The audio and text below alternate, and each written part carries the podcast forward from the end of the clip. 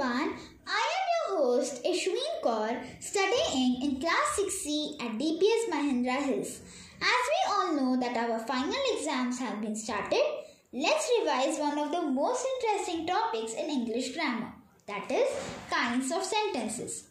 At first, we need to know what a sentence is. So let me tell you all, a sentence is a group of words arranged together to make a complete sense. For example, it is a beautiful painting. Let's try to use these words in a different manner. So let's arrange them like, is it a beautiful painting? So here, I'm trying to ask you all a question. Since it is a question, we put a question mark at the end of the sentence. Let's try the next one.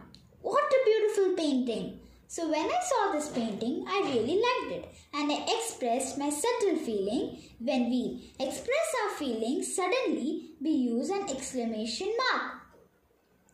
Let's see another one. Look at the beautiful painting. So here I am asking you all to look at this beautiful painting. This shows that the same group of words can be used in different ways expressing things differently. Based on the usage, there are four kinds of sentences.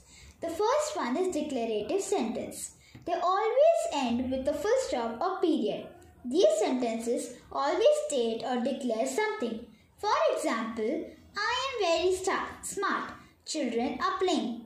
The second one is interrogative sentence and they end with a question mark.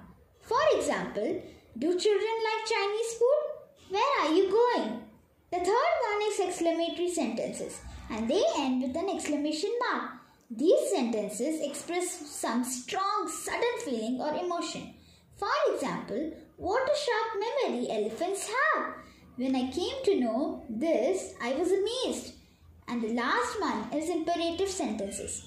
They also end with a full stop. These sentences express some command, request, advice, or order. For example, don't eat junk food. Here, I'm trying to order you people not to eat junk food. Let's take another example. Stand up. So here, I'm passing a command to stand up. Always follow traffic rules. That's an advice. So such sentences are called imperative sentences. I hope this podcast would help you all to recapitulate the topic. Thank you everyone. Have a nice day.